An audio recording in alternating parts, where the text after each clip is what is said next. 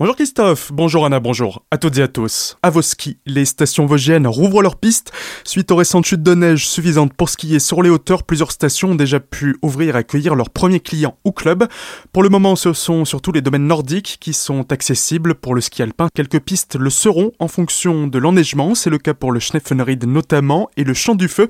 Les précisions de Simone Léninger de l'Office de tourisme de la vallée de la Bruche. Dès ce week-end, les locations de matériel ouvriront. Alors je précise, hein, pour les amateurs de raquettes et de ski de fond, parce que pour le domaine euh, de ski alpin, bah, c'est un peu le jour le jour, hein, et en fonction de l'évolution des conditions météorologiques, c'est-à-dire des chutes de neige ou pas, une partie du domaine euh, de ski alpin pourrait ouvrir ce week-end. Alors euh, pour être au fait et à la page, je vous invite, parce que là ça va se décider vraiment au dernier moment, de suivre la page Facebook du Champ du Feu ou la page Facebook de Champ du Feu Tourisme. Mais sachez donc que les locations seront ouvertes dès ce week-end. Alors pour les fondeurs importants, une grande partie du secteur des myrtilles est d'ores et déjà tracée. Donc euh, vous pouvez déjà vous élancer sur vos skis de fond. Et sachez que donc dès ce week-end euh, aussi, le chalet du Champ du Feu ouvrira déjà ses portes le 4 décembre, donc de 9h à 17h. À noter également que pour monter en station depuis le 1er novembre, les équipements hivernaux sont obligatoires. Il vous faudra donc soit des chaînes, soit des pneus hiver. À un bracelet sanitaire. Le marché de Noël médiéval qui se tiendra dans la commune ce week-end dès le suivant sera accessible sur présentation du pass sanitaire. Il sera contrôlé aux huit entrées du périmètre du marché. Les visiteurs se verront remettre un bracelet leur permettant par la suite de ne pas avoir à systématiquement présenter leur passe pour des achats ou de la consommation. Les habitants de Ribeauvillé et environ peuvent également retirer ce bracelet dans la cabane du comité des fêtes qui sera installée sur la place de l'hôtel de ville.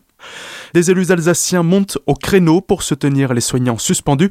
Depuis la mise en place de l'obligation vaccinale pour les professionnels de santé, près de 800 dans le Haut-Rhin sont suspendus car ils ne souhaitaient pas se faire vacciner contre le coronavirus. Dans le Bas, ils sont un peu moins nombreux.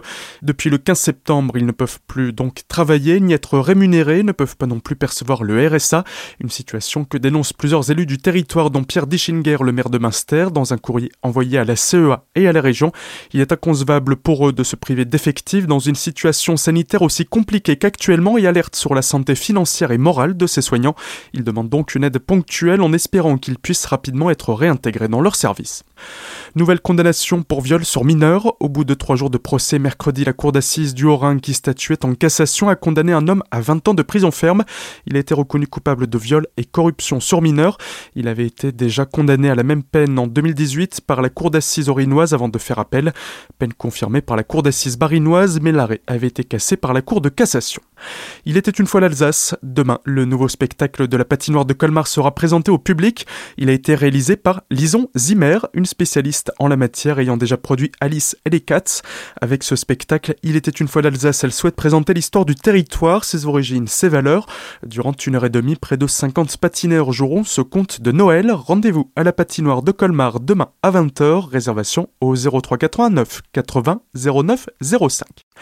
Et on termine avec un atelier zéro déchet confirmé qui aura lieu demain à la Maison de la Nature du Vieux Canal de Hirtsfelden, bien qu'il soit ouvert à tout le monde, nous précise Emmanuel Metz, directrice de la structure. On accepte aussi les débutants. Voilà, on s'ouvre. Donc en fait, c'est simplement c'est au niveau des produits. On a deux types d'ateliers sur les produits ménagers avec des recettes différentes à chaque fois. Donc euh, l'atelier qui est prévu le 4 décembre sur les produits ménagers, il est prévu de faire un gel WC, un adoucissant, pour euh, la lessive et un nettoyant pour le sol. Donc c'est ouvert à tout le monde. Simplement, c'est les recettes qui diffèrent par rapport à celui qu'on a fait en début d'année. Plus d'infos sur vieuxcanal.eu ou bien au 09 64 25 55 54. Tout de suite, le retour de la matinale avec Christophe et Anna. Passez une excellente journée à l'écoute de votre radio.